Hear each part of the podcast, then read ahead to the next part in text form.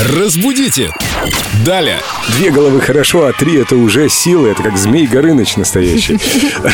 Здравствуйте, Виктория. Здравствуйте. С нами Виктория Полякова, наш культуролог, знаток русского языка, фразеологизмов, всяких там народных выражений. И вот это вот рыльце в пушку. Не Это надо- же не о небритых не мужчинах, надо на скажите меня нам, так смотреть. пожалуйста.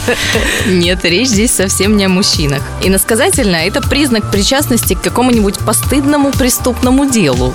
Так. А какая связь между преступлением и рыльцем в пушку? Сейчас расскажу. Выражение перешло в нашу речь из басни Крылова.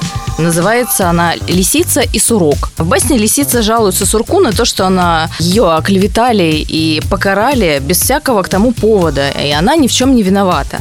А сурок напоминает ей, что вообще-то у нее часто рыльце было в пуху, в смысле, что она съедала птиц. И улики тут все на лицо в буквальном смысле слова. А, вот откуда. Только у лисы теперь уже не лицо, а морда. Испортила репутацию. Постоянно было рыльце в пушку. Да, теперь так. Спасибо, Виктория. Я и не знала, как много басен Крылова прошло мимо меня. Все А с- уроки пропустила по литературе.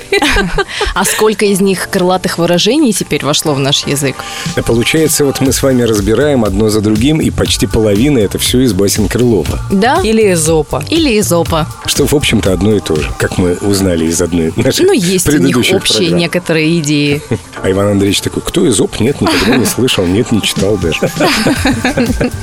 Зато мы можем сослаться и на того, и на другого. Виктория, спасибо вам И большое. вам спасибо большое. Ждем вас снова. Да, всего хорошего. Разбудите! Далее!